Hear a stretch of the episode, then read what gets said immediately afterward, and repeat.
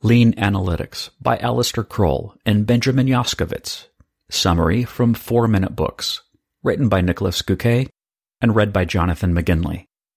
One sentence summary.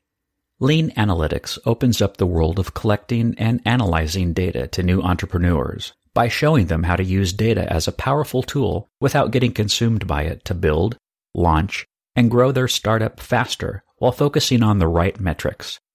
Favorite quote from the author Data is the antidote to delusion.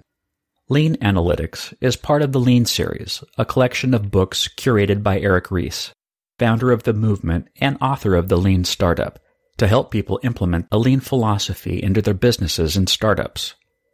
For each book, Ries has brought in experts in their fields.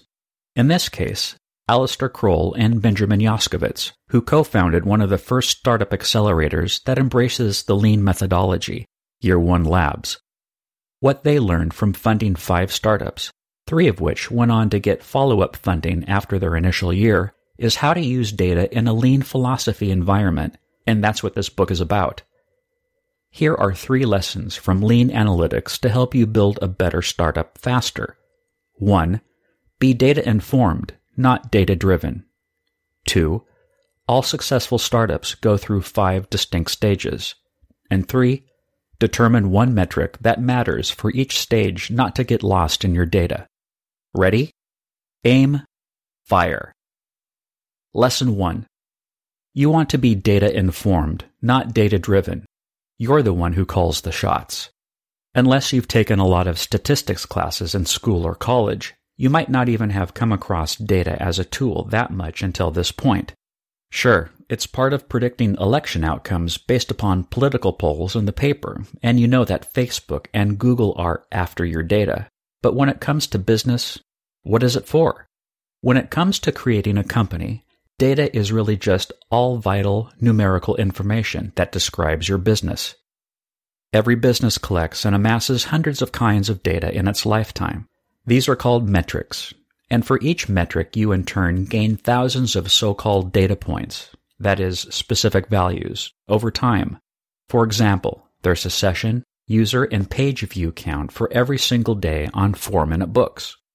Without data, any good entrepreneur will lie to themselves about how good their business really is. They have to. However, when self-belief turns into delusion, that's no good. Successfully building a company comes down to finding the golden middle between believing in your dream and building something the world actually needs. And data is the balancing pole that lets you walk on this tightrope. Data is the antidote to delusion, making sure your feet are planted firmly on the ground of reality. That said, that's also all it is. Experts often talk about data driven strategies, but you don't really want to be data driven. Think about the meaning of the word. If your business was a car, would you let data take the driver's seat? Of course not. Data should be in the passenger seat, with you driving and making the decisions. Therefore, you want to be data informed, but not let data make your decisions for you. Lesson 2. For your startup to be successful, it has to move through five distinct stages. Describing the life cycle of companies in stages of mental models has become a popular approach and can help you understand how a business must transform over its lifetime. For example, People Over Profit discusses four stages of honesty and deceit that can corrupt a business, while Predictable Success describes a five stage sink or swim model to tell failed companies from prosperous ones. Lean Analytics has its own model too, and it describes five clear cut stages startups must move through. 1. Empathy. This is where you connect with other people to determine a real problem that they have, which you can solve.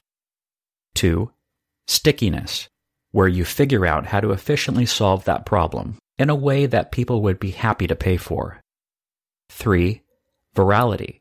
Here you build product features that keep people coming back and referring friends to make the product itself better. 4. Revenue. That's when you start growing, expanding, and making sure you're profitable. And 5. Scale. When your company tries to enter new markets and starts hiring a lot, you know you're scaling up. Take Q&A platform Quora, for example. The problem they solve is that people have questions even Google can't point to good answers to for. The creators felt the same curiosity and disappointment people feel before they sign up to the platform. Because Quora offers answers on almost any topic and it's free, people keep coming back. You can upvote, comment, and share answers, which makes the best answers show up on top. Thus, the product gets better with more users. With 200 million monthly users, Quora is very scaled up, and they've just introduced ads as their revenue model. Lesson 3 Find the one metric that most matters, depending on what stage you're in, to not get lost. This felt like a smack on the head. I've long been a fan of focusing on one goal, but I never thought about changing that one goal over time, even before a set milestone is accomplished. To stay lean and easily make decisions, Alistair and Benjamin suggest you focus only on one key metric at a time. That makes perfect sense, but more specifically, they mean focusing on the right thing at the right time. The metric and goal depend on the stage you're going through, of course. For example, when I started my blog back in 2014, I vowed to focus on email subscribers as my key metric, but it was just the wrong metric at the wrong time. Your one metric that matters, or OMTM as the author calls it, should depend on the stage you're in. So when you notice you're about to shift stages, shift your metric. For example, with a brand new blog where you're trying to figure out what to talk about, the only metric should be number of posts written. The more you write, the faster you'll find a topic that resonates you'll want to stick to. In the stickiness stage, you could look at something like time spent on page per visitor, then move to email subscribers in the virality part, before moving to revenue per subscriber, and ultimately, customer lifetime value. Lean Analytics Review.